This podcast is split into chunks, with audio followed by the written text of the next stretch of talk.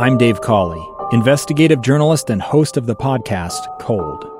In October of 1985, a woman named Sheree Warren left work at a busy Salt Lake City office. To meet her estranged husband at a downtown auto dealership. She never made it home.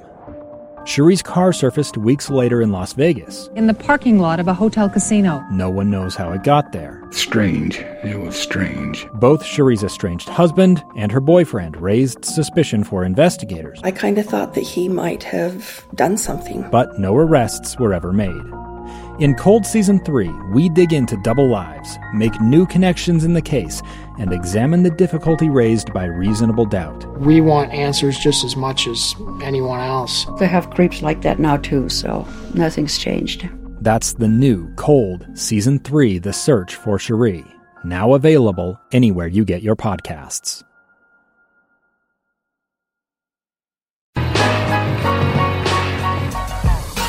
Welcome in to this week's episode of It's Utah World. It's Utah's world. Boy, if I was a smart man, I'd hit stop and re-record, but that's not how we roll on this show. It's all organic. That's Steve Bartle. I'm Tom Hack. We've got a fun show for you, but first, big thank you to our sponsors, Nate Wade, Subaru. Go check them out, 1207 South Main Street, just a couple blocks from downtown Salt Lake City. Um, they're, they're, they're fantastic people. They, they have great cars. They have a popcorn machine. They have a, uh, a refrigerator filled with all your favorite refreshments. Uh, and, and, and I guess most importantly, they have better car deals than just about every dealership in North America, the longest standing Subaru dealership. They just celebrated their 50th anniversary late last year. So much love to our friends at Nate Wade Subaru. Steve, how are you, man? I'm good, man. Uh, you know, doing good. Woke up to some sad news today. That was uh, tough to see uh, the passing of, of Jerry Sloan, but uh, you know, shout out to the big man, to Jerry Sloan, Coach Sloan. Uh, all the great memories. Um, growing up as a kid here in Utah, like the Utah Jazz were it, man. Like it was that was life. You played junior jazz, you went to jazz games, you went to the jazz clinics. Like Jerry Sloan was the man, and so pretty tough news today. Um, but you know, we we can rest assured that he's he's in a better place. Right. Yeah. No. It. Um, I'm not trying to be you know insecure or anything. I just didn't grow up watching Right. Coach Sloan and the Jazz. My relationship with him is nowhere near as strong as I'm sure the majority of our listeners. So I um I do feel uh, for everybody out there kind of impacted and uh, saddened by the news. But as you mentioned, look, I I uh, I was at and I was telling you this before we started the podcast, Steve. I was at an event a couple of years ago um, where Bowler Jack uh, interviewed Coach Sloan, and uh, you you could tell he was in um, a fair bit of discomfort. Um, I don't want to say pain necessarily, but it was it, it, it didn't look enjoyable for him, Yeah. and so uh, hopefully, uh, hopefully today he um, he is he is in a happier place, in a better place, and um, his legacy will be will be remembered for uh, well quite some time. I imagine one of the greatest coaches in NBA history.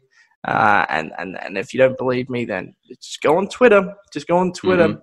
You see uh, legends of the game. Uh, I saw Dennis Rodman tweeting about him, uh, Pippen as well. You know, like some of the best to ever Yep. played. And so, um, rest in peace, Coach Sloan. We do have a pretty good Yep. show for you guys uh, though today. It's uh, Utah football, of course.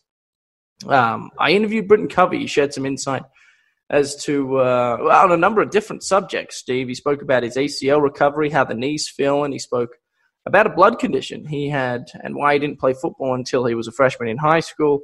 Uh, he taught Peter Tomopenu English uh, and and shared the story as to how Peter got into the game of football. He actually Peter uh, he didn't join Timpview High School to play football. He came to play rugby, and he just so happened to strap Right. pads and helmet on and uh, broke broke the sack record um, first first year round. So.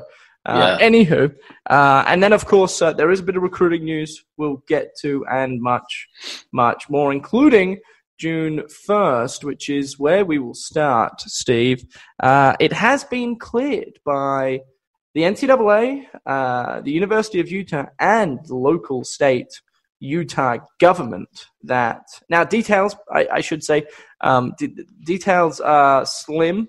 Um, we don't know much about it. We don't know whether or not it's going to be independent, voluntary workouts, much like Major League Soccer and Real Salt Lake did a couple weeks ago, or if it's going to be small group activities that'll take place starting June 1st. But the Rice Eccles football facility up there on the hill, Mr. Bartle, will be open and the gents will be trickling in.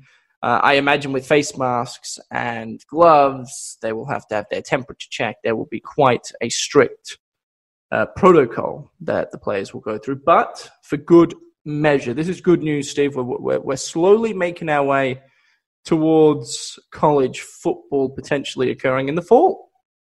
Yeah, this was this was the big step, the first big step for getting back to football and and improving the odds of college football this fall. So this was um, this was something that many were hoping for, and and, and it sounded like you know last week Coach Whittingham and and and you know Mark Harlan both kind of referred to this uh, upcoming vote, uh, and it seemed to be that there was a, a little bit of confidence. So to see this actually pass and and to to go through and to have you know the players welcome back to the program. This is a great uh, step forward in returning to you know our new normalcy uh, of life in college football. So. Uh, I, I, believe so. June first. I, I, don't know all of the details. I don't know that it's it's been released all the details from the Pac-12 just yet, but it has been approved by the NCAA that programs will be able to allow their kids back in. Obviously, we can assume that it will start with the local players first, uh, which which will be good, and and that does include you know the incoming freshmen. So guys like you know Van Fillinger and, and Nate Ritchie, those kind of guys uh, will be able to actually get into the program this summer and begin their workouts. Guys that are going to be counted on that are going to you know need the that time in the program. They'll be able to uh, you know get up to campus and, and begin their workouts with with the college program. But yeah, this is this is a great step, you know, and great news for all of us that you know these guys will be welcome back because you know as as we work through it, that'll allow the out of state guys to return to the program and. Uh, it just seems that things are starting to really trend the right way, not only for sports. Like obviously, we talk about sports because that's that's our our job, but just in life, it seems that we are trending the right way you know, with this pandemic, which is very, very encouraging news. It is, and um, it still might be some time um, mm-hmm. till we have a vaccine. That's worth noting. Um, the world's best experts in regards to uh, virus protection and uh, and control, if you will, have warned uh, society that uh, look, it might be it might be a while, but if uh, if we can quote crush the curve, which uh, I think Utah's done a half decent job at, then um, then we're, we're, certainly working in the in the right direction. Um, the, the, there was news out of LA, and, and I know the last time we, we spoke, Steve, we, we spoke about this uh, briefly, if I if I'm not mistaken.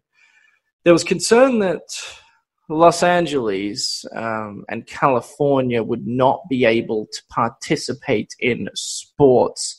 That has since changed as the governor of California has come out and said they will they will do everything they can to um, to allow sports teams uh, from the Lakers, Clippers, uh, their NHL affiliates, Major League Baseball, and of course college football, as well as other college sports. They they will make uh, exceptions for them to participate, which is massive news for the Pac 12 because uh, without USC and UCLA in the Pac 12 South, the Pac 12 South is, is, is not the division that, uh, that it could be with, with those teams in it. So, um, again, there's, there's still so much that's in the air um, right. as to how it's all going to happen. You know, it, it, it, we really don't know. It's we can we can guess as much as we want. Um, and we can spend hours talking about certain ways we think the California government, Larry Scott, the Pac-12 commissioner, is going to handle things, but um, but but they seem to think that they can make an exception for sports teams, which means the Pac-12 season is likely to begin. It's just now a matter of when. And here's what's interesting: Mark Harlan, Utah athletic director, joined um, Alex Kirry and and Scott Mitchell on their radio show, which you can check out every night from 8 to 9 p.m. Uh, on KSL News Radio. It's uh, broadcast uh, locally across uh, across a big. It's got a big blowtorch, so you can find it um, really just about all across the west coast. But anywho, I digress. Uh, he said that Tom Holmoe and him have been speaking a ton as of late, and and they're still thinking that September third kickoff for BYU Utah up there at Rice Eccles Stadium will take place. I thought that was fascinating. I don't know how they're going to go about that, Steve. What do you make of that? Yeah, that's going to be interesting, and I think if if we're looking at the the current status where we're at with the pandemic uh, and what's going on, not only you know for Utah but uh, across the country with sports in general.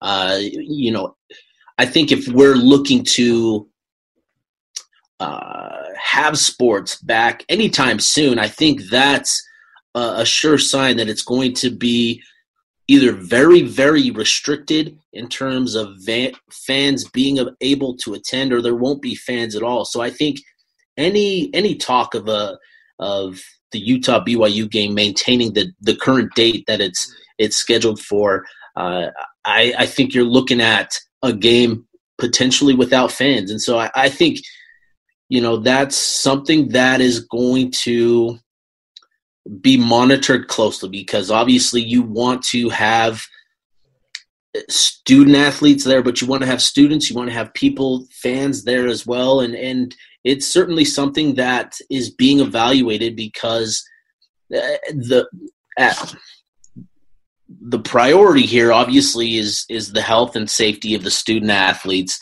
And that's always going to take precedence over everything else. But i, think um, it'll be interesting to see what develops over the coming weeks uh, in terms of you know the Pac-12 announced that there would be certain protocols, return to play protocols for you know players returning to the programs, uh, and and that trend should continue for the next couple of months in terms of new protocols and that kind of thing. So you know it'll be fascinating. It, it you hope that we're able to to maintain the current schedule that will allow Utah to play its its full schedule, which would be tremendous considering you know where we're at right now.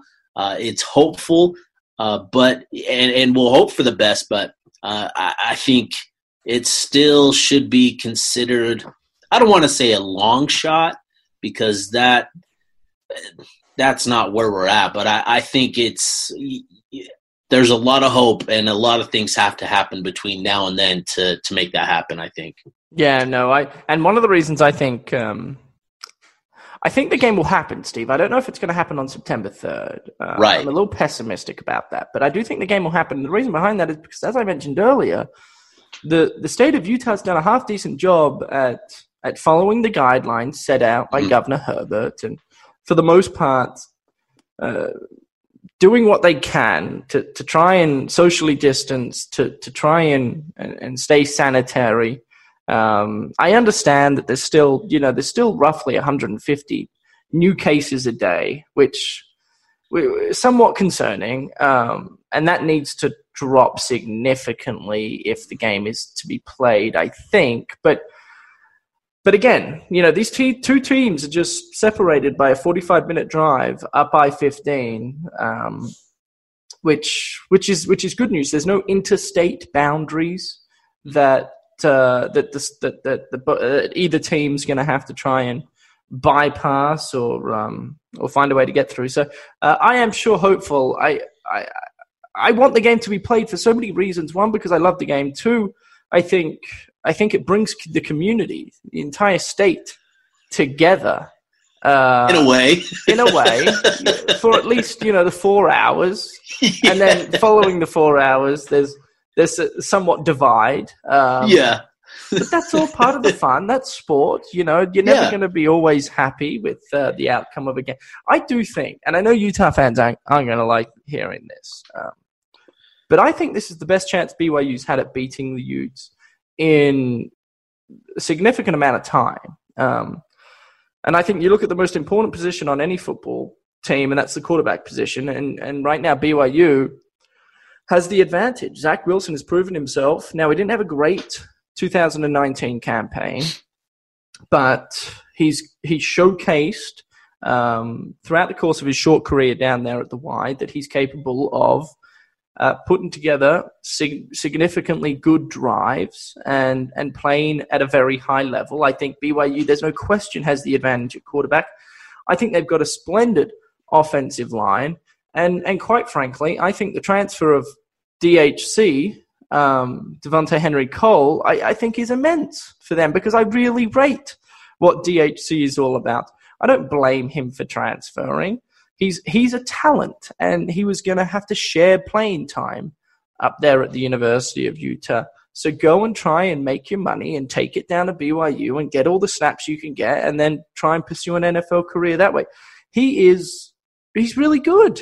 You know, you you you go back and watch the tape um, against USC. Zach Moss was injured in the first half. DHC got the majority of the carries from from then on out with Brumfield for the most part. But when DHC was in there, I thought he made a lot of things happen. I think he's elusive uh, when he gets the ball shoved in his chest uh, in the backfield. He can make guys miss. But I also think he's a talent catching the football out of the backfield as well. He's he's got a lot of different dimensions that will be problematic. And I've said this before, I'll say it again. If you have a good offensive line, Steve, you can do a lot with very little. BYU has more than very little. They've got quite a bit of talent in their backfield. Uh, you combine that with a pretty solid offensive front five.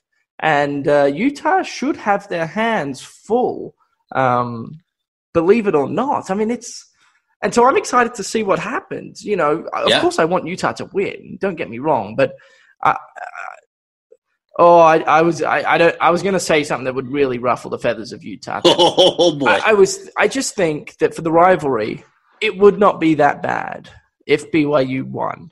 Oh wow, wow, wow, Tom. Tom, what is the name of the podcast that I we know. publish? It's Utah's World. I know, I know. Tom, I want Utah but, to win.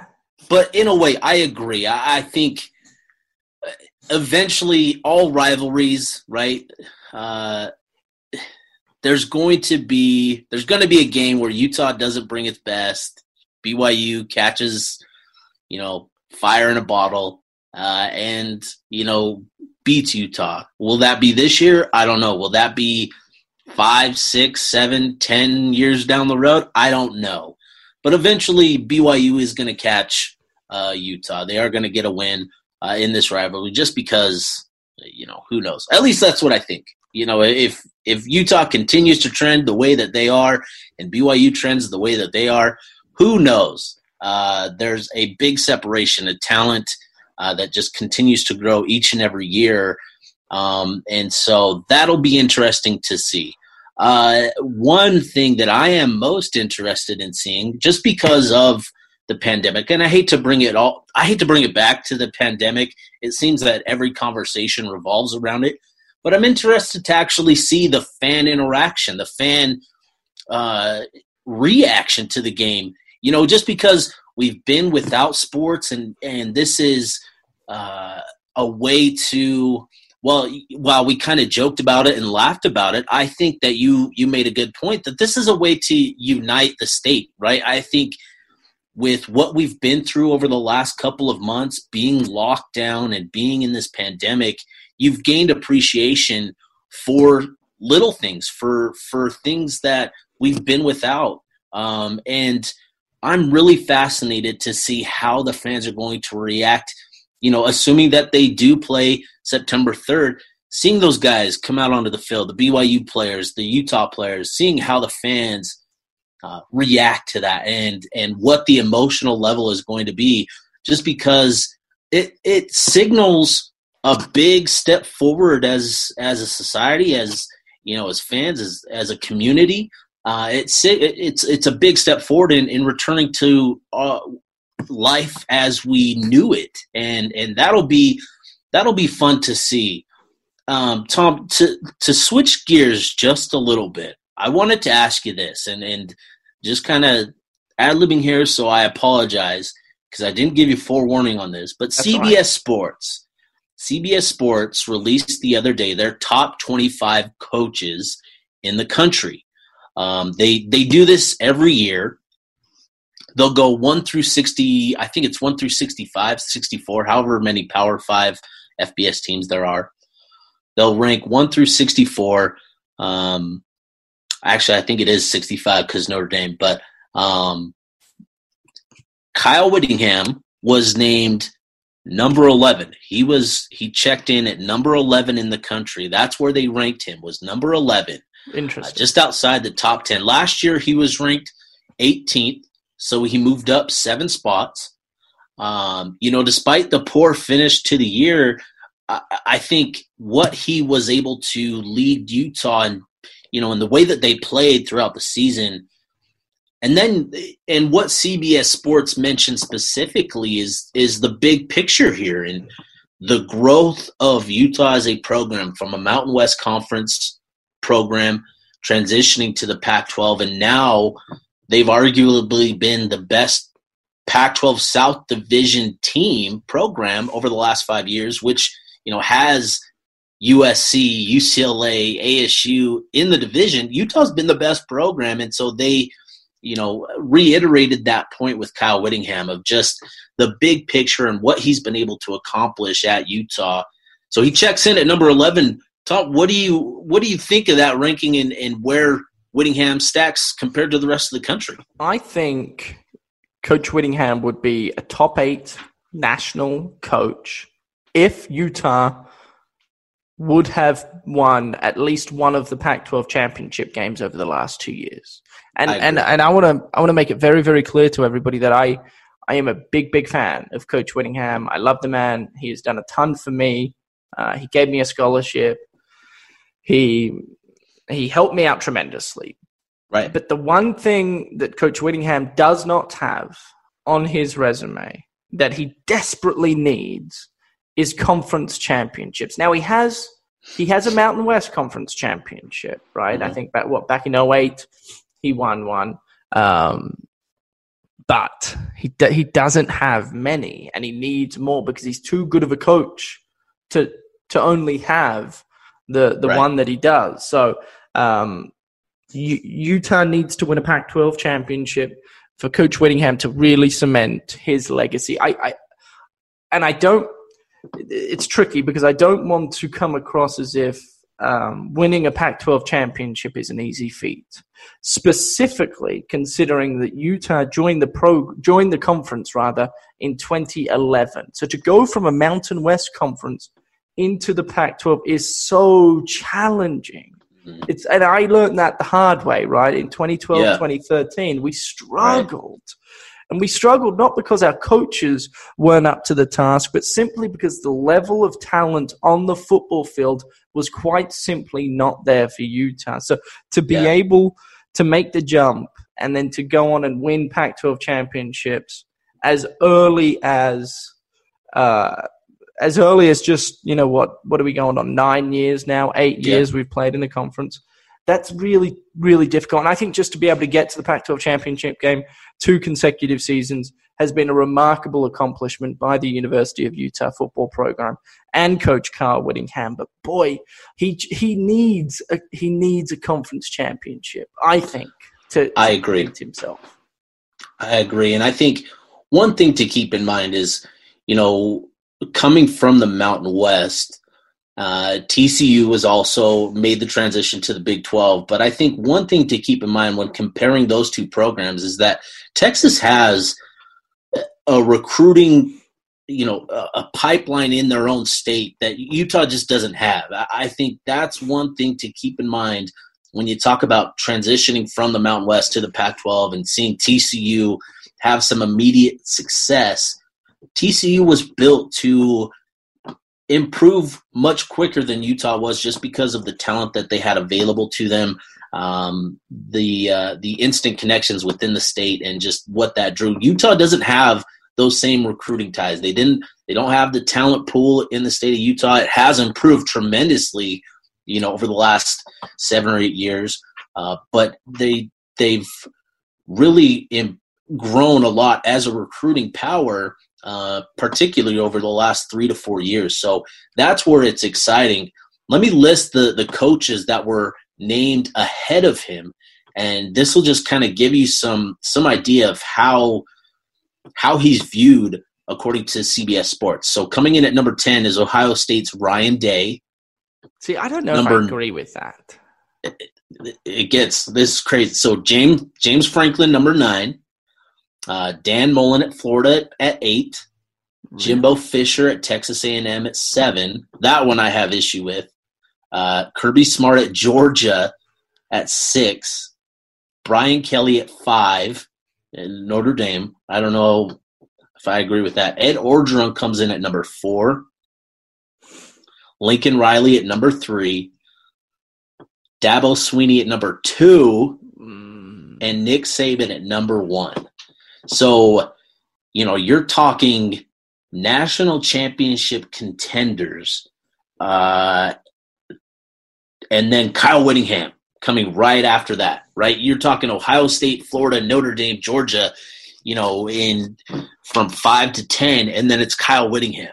Okay, but what, like, how many years has has what's his name Day from Ohio State? How many years has he been? One. Okay, one see, year. That's crazy, and he took over from Urban Meyer. Yeah, everybody, like, come he, on, like he had course. a he had a great team. like he hasn't was, done anything. That's my yeah. whole thing. It's like, yeah. no, no, no, no. I think Carl Whittingham, Dan Mullen as well. Love the man. You know, he's got Utah mm-hmm. ties, but like, what's he done? He hasn't yeah. done anything. You, Coach, could, what Coach Whittingham has done, albeit not win conference championships is he's taken the University of Utah football program from a group of five team to a pa- to a power five team and he's and he's vying for conference championships. And he has been doing it for the past two seasons.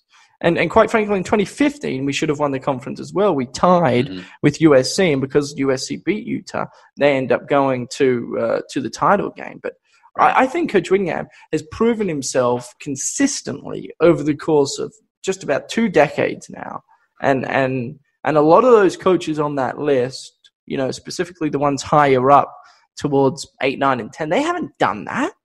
Right. So yeah, yeah, and and you know, and sorry, you know, to to to cut you off there, Tom, but you know, just I think that that comes back to your point that if Whittingham you know, did have a conference championship under his belt, that yeah, he would probably be he would probably check in ahead of those guys. And so I think that's something that, you know, I know it's something and you know it's something that he he wants and, and he wants to get for the program before he's before he's done.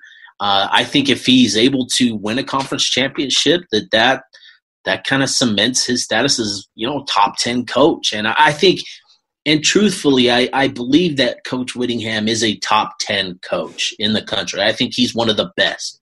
Uh, I think if he were at if he were at one of these other programs that had a, a bigger recruiting uh, pool, you know, if he were at USC, if he had taken the USC job a couple years ago, you know, I I would be scared for my life to see what he would have been able to accomplish. And and we could talk about personality fit, but if he goes to a program that has that type of talent available to him, like it it would be scary to see what he would be able to accomplish. And and i think for utah fans and the university of utah uh, what they've been doing over the last couple years on the recruiting trail they've upped the talent considerably and it's exciting. And i think that's what you you want to see. We've we've seen the wins we've seen the draft picks and now it's translating onto the recruiting trail and that will allow them to continue to trend upward um, and continue to to you know provide hope and, and confidence that they'll be able to eventually get that conference championship.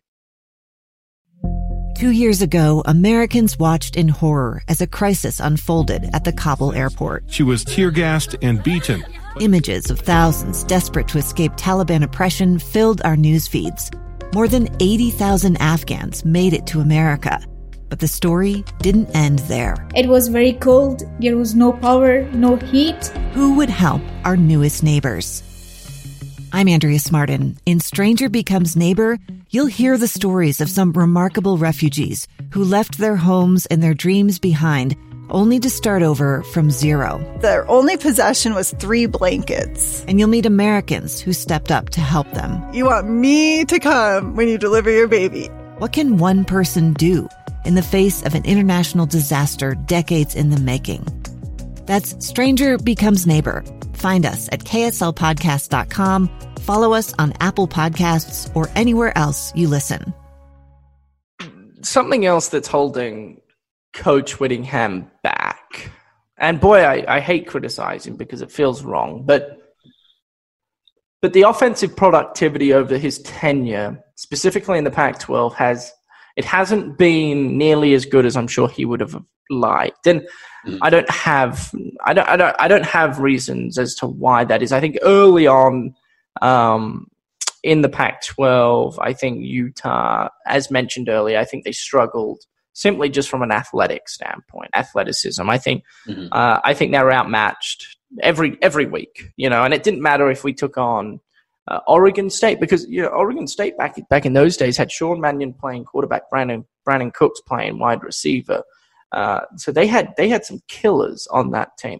The Arizona schools, I, I think, um, were, were, were superior to Utah. Like every even Colorado back when they weren't good, I still think. Uh, well, I, well, maybe not Colorado because they joined the program at the same time Utah did, but but just about every team Utah came up against, right. they they were outmatched from an athleticism standpoint. I, I, think offensively, Utah needs to get better. Uh, I think they're on the right track. I think Coach Andy Ludwig is a genius. I think he's intelligent. I think he um, he puts strategy in place um, that best fits his personnel, and I think mm-hmm. that's tremendous because I I feel like without naming names, other offensive coordinators in the past for Utah did not do that. It was kind of their way or the highway. Um, just when it came came to game planning um, and how they were going to operate the offense. So I, I do think Utah can can continue to take steps forward offensively. If you look at the, the top teams in the country every year, right, and it's generally well, it's been Alabama, Clemson specifically the last just about decade. Uh, mm-hmm. Ohio State's always up there. Uh, Florida State for a while under Jimbo were very, very good.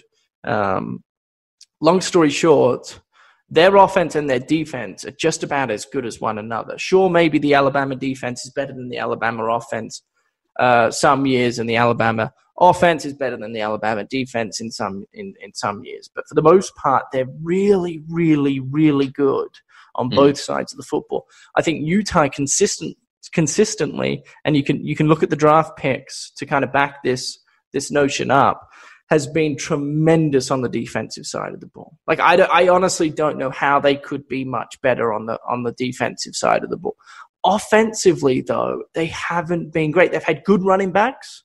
They've had really good running backs at that, mm. and they've had a pretty good offensive line. You know, big Polynesian dudes out of the state of Utah that come in and throw opposing defensive linemen around. I think um, I think they're the two position groups, but from a skilled standpoint, from a quarterback standpoint, wide receiver standpoint, uh, even tight ends you can you can throw in there, ball catchers. They they haven't they haven't been as good as they would have liked to have been. Um, and and it's so it, it's so hard because when you have a good offensive line, you have a good running back, you know how to win. You know, you you run the football and you run the football until the other team can prove to you that they can stop you from running the football. And not many teams have been able to do that since 2015. So, so I, I understand. You don't want to just start flicking the ball around, throwing it all over the place, knowing that you've got your best player on offense in the backfield who's not getting as many touches as he probably should in order to win a game. But then you start you start teetering with the fact that if you give your running back too many touches, he's going to wear down as the season goes on. Like it's it's it's really complex and it's difficult, right. and it's part of the reason Coach Whittingham and a number of his assistants make as much money as they do because there are decisions that go into place that are so impactful on a game. Um, so it, it'll be fascinating to see how Coach Andy Ludwig handles it specifically this year because the running back position is a question mark. And I think it's going to be a number of guys that get touches throughout the course of any given game in 2020. Um, and you could argue their, their strong suit offensively is actually on the outside. I think their wide receiving yeah. is really good. I think their best player on offense is Brant Kuithe, who's a pass catching tight end. Right. So what yeah. happens in 2020? And and I think when you look back at the history uh, of Andy Ludwig offenses, what he's done is he's done a tremendous job of maximizing his best players and their ability. You saw it last year with Zach Moss. Uh, got him a tremendous amount of touches, but still within reason. It wasn't, uh, you know, it wasn't the 30 carries that we saw Devontae Booker uh, get, uh, you know, and Joe Williams get, and John White, the fourth, the Wolfman himself. Uh, we didn't see that with with Zach Moss last year. Uh, he was able to still produce an unbelievable amount, but but he wasn't he hasn't he wasn't overworked. but but Ludwig was able to maximize his ability, both as a runner and as a pass catcher, and just a player in general. And then you go back through through history uh, of Andy Ludwig offenses, going back to what he did at Vanderbilt with uh, the quarterback there that I, am blanking on his name, but I did a breakdown last year uh, during the summer of that Vanderbilt offense, and they had a, a pass catcher, a tight end, and two running backs that were really, really good uh, and did a tremendous job of getting him, getting those guys the ball.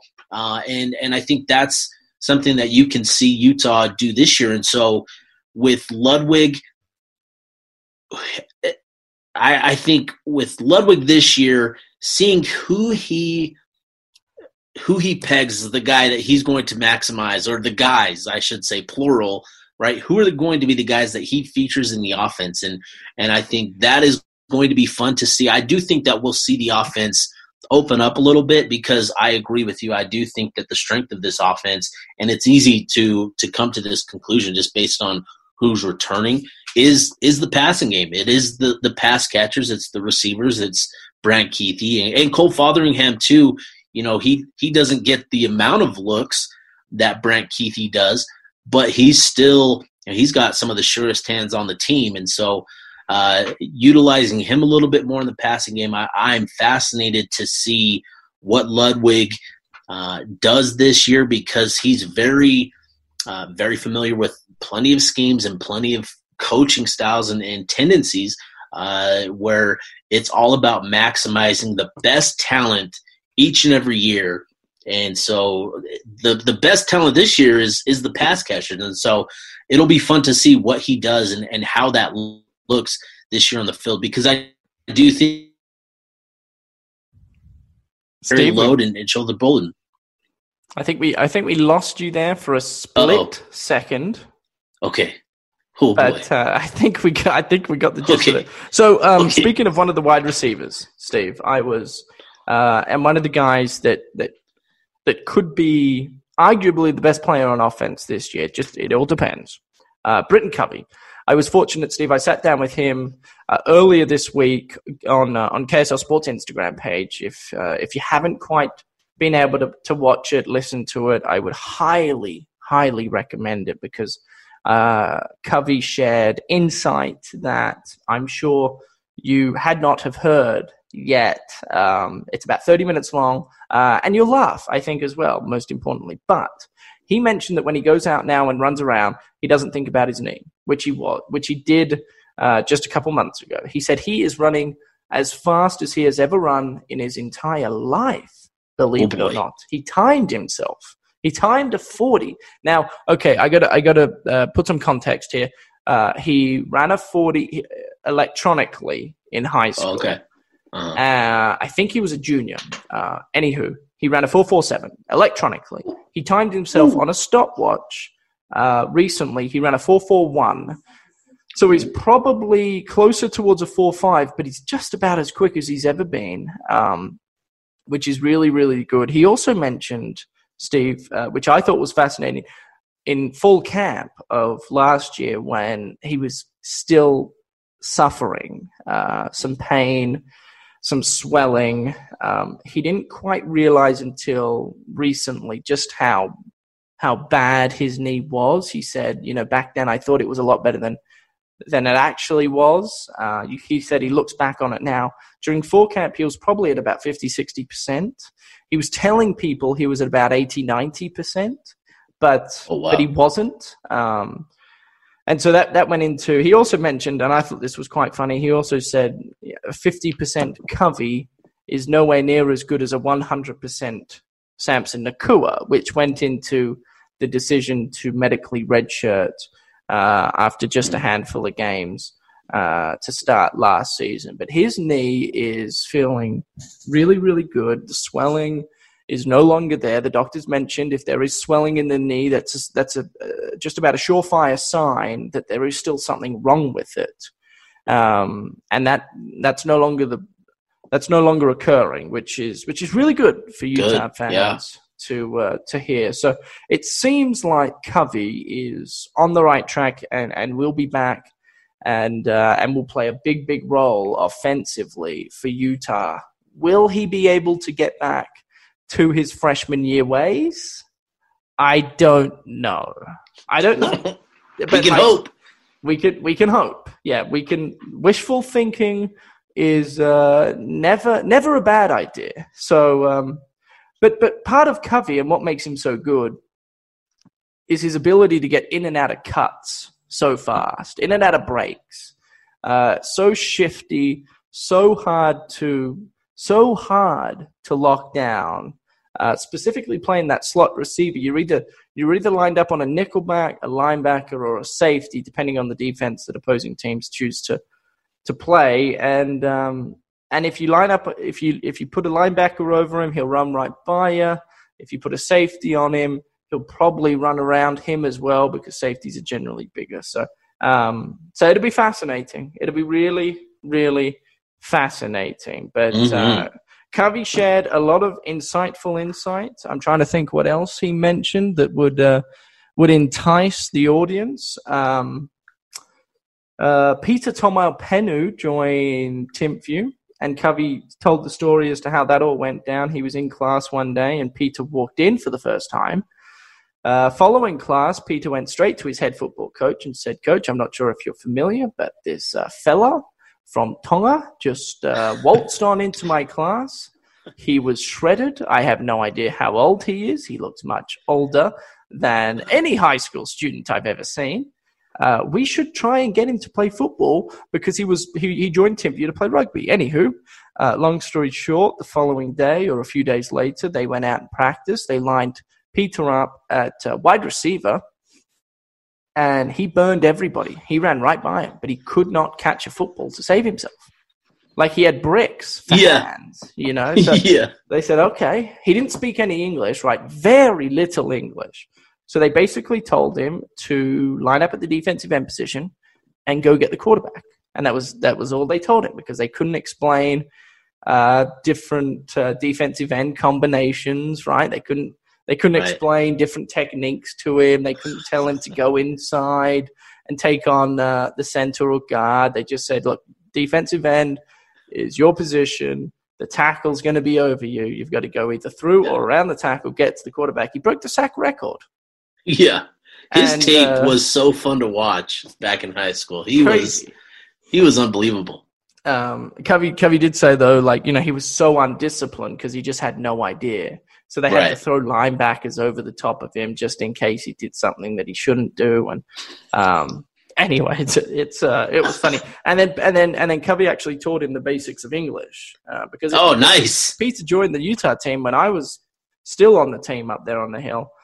And he came in, didn't speak much English at all. You know, knew the basics, um, mm. and you could get, you could have a conversation with him, but it was, um, it wasn't it wasn't much. You couldn't go into much detail. And then as the years went on, he gradually got better and better and better. He's still in the league today. Who's he with? Is he with the Seahawks right now? I think Seahawks. Yeah, yeah Seahawks. Seahawks. So he's bounced around because he went to uh, went from the Niners, where he was drafted, down to the Cardinals, if I'm not mm-hmm. mistaken. Now he's uh, he's hanging out on the West Coast still, up there in, in Seattle. So he's made good coin, all things considering. Yeah, more coin I imagine than you would have made playing playing rugby. rugby um, right which was fun. But anywho, the conversation with Covey was cool. It um, what else was there that I talked to you about before we started the show that I said, oh, I, I should get to? Uh, yeah, da, da, da, Anyway, it doesn't matter. Talked about his blood condition. Oh, his blood knee, condition. His blood condition. Oh, yeah, and the condition. transfer rumors. There you go. Okay. Oh, yeah, yeah, that's what it was. Yeah, the transfer rumors. Uh, okay, so he had a blood condition that I don't think many people knew about, and he didn't say what the condition was, but basically, if he got an open wound, his blood wouldn't clot, so it would continue to bleed. Which what? Yeah, and he was diagnosed this in middle school, early in middle school, and he was devastated by it because he loved football and he loved basketball, and doctors said you can't play either. So he got into golf, and he thought golf was going to be his future from a sporting standpoint. Anywho, long story short, in his freshman year of, of high school, he got retested and he didn't have the condition anymore. So he um, he he was able to play football. One of the reasons they told him not to play football or basketball was because it, specifically in football, if you were to get a concussion or you were to get some sort of internal bleeding right in the brain, and you and, and your blood doesn't clot, you're you're in serious trouble. Ooh. You could die, you know, pretty yeah. easily. So. Um, so yeah, there you go. I, I don't think man, he started playing football as a freshman in high school. No pee wee football, nothing uh, coming up through the middle school uh, ranks. It was uh, high school football that started as a freshman, and then um, he's gone places since then. Uh, I did ask him as well, lastly, on Covey. Um, I did ask him where the transfer rumors start because every single bloody year, Steve, there are rumors that surface yep. somewhere throughout the valley. Uh, of Covey transferring to BYU. And uh, and I get it. He went to Timpview High. His family is from Provo, have been for some time. Uh, live right around the corner on top of the hill over there by uh, by BYU's campus. But uh, he thinks Cougar board or some sort of message board is oh, to yeah. Yeah, yeah, yeah. And I don't absolutely. know how I feel about that. Yep, it's absolutely Cougar board. Those peasants, Steve. he uh, he shared this funny story. He said uh, he was on his mission. When he was on his mission, by the way, those rumors did not stop for two years straight.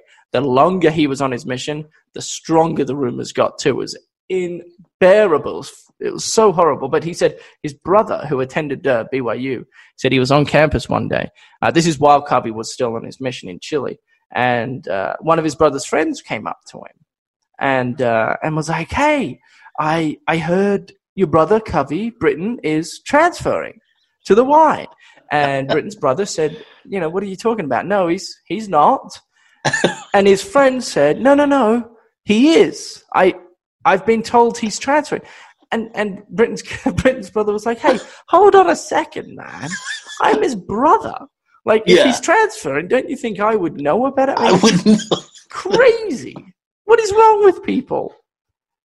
So. Uh, anyway, yeah, no, it was it was a really fun conversation. Uh, Covey's the man.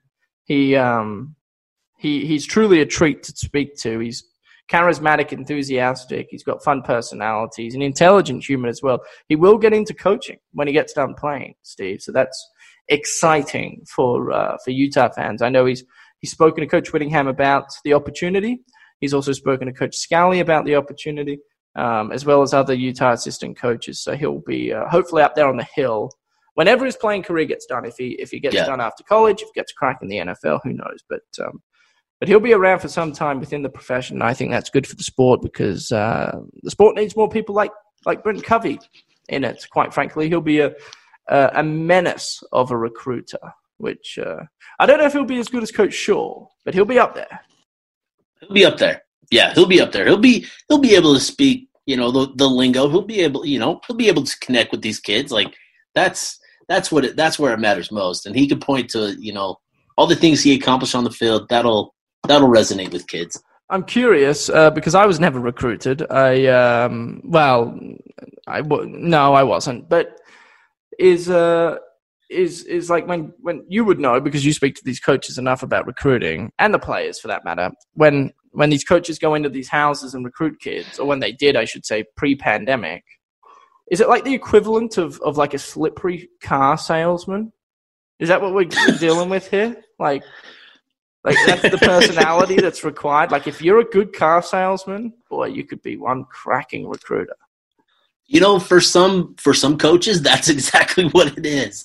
Uh, you know, some some, and this is where Utah kind of separates themselves from, from other programs, is that it's all about the relationship and and it being built upon trust. And I think that's where you know Utah really kind of distinguishes themselves from other from other programs is that it's it, eh, they're not trying to sell you, you know, snake oil here. It's nothing like that. It's it's a legitimate relationship between you and the coaches, and that's something that Utah prides themselves on.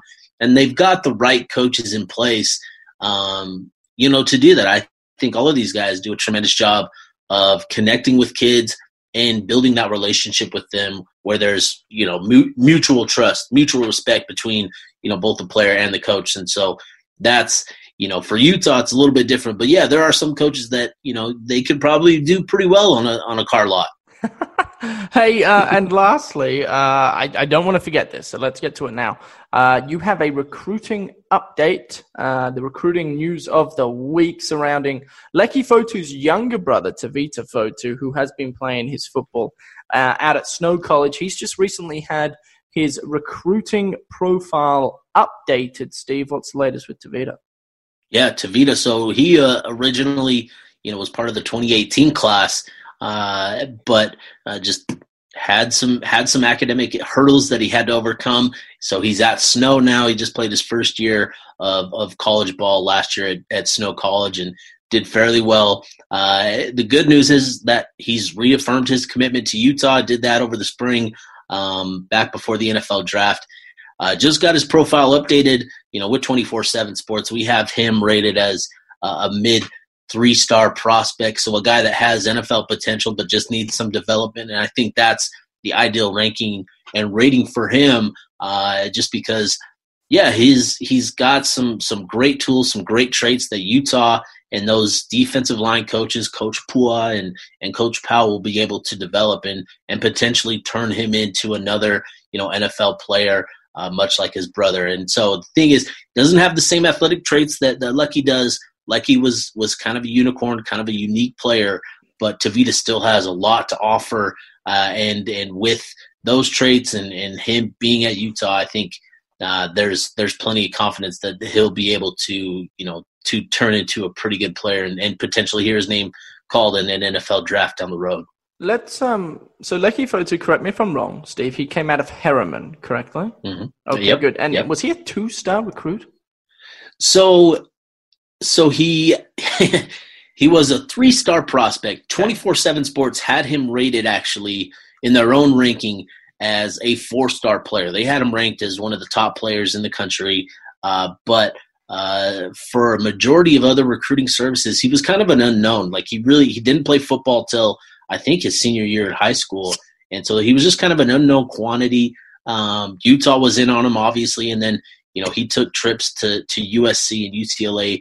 They kind of came after him hard late in the game, and that's where you know his recruiting stock really kind of took off. But he was he was committed to Utah throughout the entire process. Well, hopefully similar similar things can occur with um, with his brother Tevita. Of course, the mm-hmm. development program up there at Utah is uh, is immense. They they continue to just churn out NFL product when just a couple years ago nobody in their right mind thought these players would would even have a crack at playing on Sundays. So um, exciting times for Utah. We need to, you know, maybe next week or the week following, we, we need to try and we need to try and get somebody on the show, Steve, um, Bobby Blecken, the head of recruiting, somebody in his department to to not give us secrets necessarily, because I'm sure they don't right. want that to be known uh, to other programs. But you know, I'm just so curious how they how they